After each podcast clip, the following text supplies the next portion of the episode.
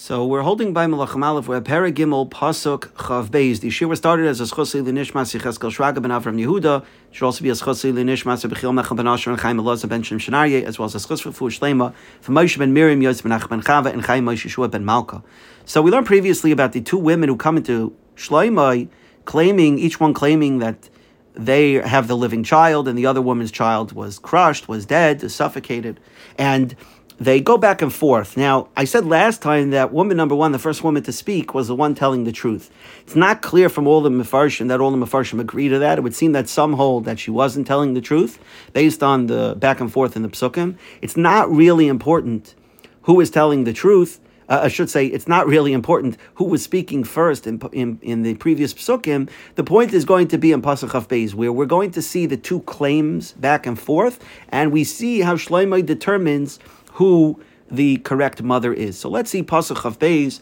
Uh, so the other woman says basically one of the women's claiming loy not true ki mine is the living son and yours is the dead son and the other woman claims loy ki it's not true your son is the dead one, my son is the living one. And they went back and forth in front of the king. And the Radak says two, three times they went back and forth, making the same claim. Now the Malbim says that Shloimeh is able to tell who the proper mother is because the one each mother is claiming her mo- the ikr of what she wants to get out, the most important part of her argument. The mother who's telling the truth, who has a living child, the most important thing is that her child is alive. So that's why every time she speaks, she starts with bini hachai. My child is alive. That's the most important thing of my argument. That's what she starts with. The mother whose child died is trying to push that dead child on the other woman. So her main argument is b'nei chames, and that's why she always starts with the words b'nei chames. And even though they go back and forth two, three times, each one keeps focusing on the main part of their argument. And the Malbim adds that's why also you can't say, well, the first, the woman who says B'nai Chames, maybe she's saying B'nai Chames because that's her raya. She wakes up, she finds a dead child next to her. And the raya that her child is the living one is because the dead child is the other woman's child. She recognizes it's the other woman. Says the Malbim. That can't be the case because, yeah, maybe you're going to bring your best proof in your first argument, when you start out, you're going to say, This is the best proof. B'nai Chameis proves that my child's the living one. But when you go back and forth two, three times and you're arguing, and you're sort of uh, arguing directly with the other person, you're going to keep saying, not true, my child is the living one. But if when you keep going back and forth, you keep saying, not true, yours is the dead one, yours is the dead one, if that's going to be your, your argument, even after you bring your proofs, so then obviously that's the main focus of your argument, and that's really the truth. Yours is not the living one, yours is the dead one, and that's why you keep focusing on B'nai Chameis, trying to push it on the other woman. The Abarbanel learns that the first woman to speak was the was telling the truth, and because he says when the second woman responds, she's very brief and very direct in her response. She doesn't want to speak too much because she's afraid she might slip up and give away that she is really not the true mother. So that's why the Malbim, the, the, that's why the Abarbanel learns, like I was explaining last time, that the first mother to speak, who gives a whole bunch of narrative, she's really telling the truth, whereas the second one is very short and direct. But as I said, the main point being that the true mother, the true living mother, is the one arguing B'nai Hachai, and the lying mother is the one who keeps claiming B'nai Chames. So Shlomo HaMelech now, before he rules, he repeats each one's claim. So Pasuk Chav Gimel Vayomer HaMelech. So the king said. This one claims my that my child is alive and your child is the dead one. And the other one claims no lie, not true. Ki b'nei Chames. Yours is the dead child. B'nei Achai, mine is the living child. So Shlomo repeats for their benefit each one's claim. The Yerushalmi in Sanhedrin, and this is actually how we paskin in Choshen Mishpat, rules that a Dayan is supposed to repeat the claims of each of them before deciding on the case. We learn this from Shloimei, and the Radak explains that it's important to do that so that the Dayan properly understands the two sides. In case his understanding of one of the tzadim is incorrect, so that party will have a chance to correct him before he makes a decision.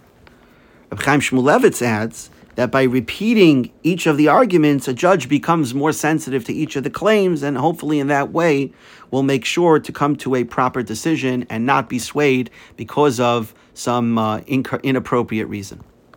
The Abarbanel says that Shloimeh summarizes each woman's claim, even though the first woman gave a whole spiel, because Shloimeh's uh, uh, um, basically Shloimeh's feeling was that since there are no Adim to corroborate all of the details, it's not relevant to the case, and therefore he didn't consider it when he considered who the true mother was. But as we'll see, it, he had enough information from each of the basic claims to determine who the true mother was. The Malbim once again says that Shlomo was reiterating what uh, and pointing out what each of the women's focus was. He's saying that this woman's focus is that her child is the living one, and this woman's focus is that her child is the dead one. When they got to arguing back and forth, despite what their initial claims were, when, when one says, My child is the living one, the other one should have responded, Not true, my child's the living one. And that really should have been the fight back and forth. But since the second woman's response is, Your child is the dead one, that's her focus, so that's how Shlomo understood that she didn't really care about her child. Her child was really dead but she wanted to make sure that the other woman also had a dead child. She didn't care, and that's why Shloimeh takes out the sword because the woman who keeps claiming bnei chames, she already had a dead child. She just didn't want the other woman to have a living child with, and she should be left with a dead one. So if offers to kill both children, the second woman will be happy. My child's already dead. Let her child be dead too. That's her concern. Is just bnei chames. But uh, and, and and that's why Shlomo understood that to bring out the sword would help determine for everyone who the real mother was. But Shlomo at this point knew himself who the real mother was. He just wanted to show to the rest of Klal Yisrael how he reached his uh, decision. And that's why immediately in the next pasuk, pasuk of Dalid, Vayomer Amelech, so the king said, Kechuli Chara, bring me a sword, Vayaviu Acherev Liftei Amelech, and they brought a sword in front of the king. So the ArtScroll explains that Shlomo wanted to provoke the women into an emotional reaction in order to figure out which one was the true mother. So by asking for a sword, nobody in, the room dreamed that that was what he wanted the sword for.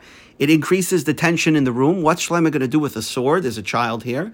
And when he gives the command to kill the child, immediately the emotional response of the true mother is, no, save the child. And so that's how Shlomo was able to figure out and to show everyone in the room who was the true mother. And the Metzuda says this straight out. The Metzuda says that the king uh, understood who was, he already knew who was the true mother. But he said to those that were sitting in front of him, meaning the assembled people, he said, It's true, one of them stole the child, and I'll and I will do a test and show everyone here to prove to you who is the one that stole it, that, that who is the one that really has the living child.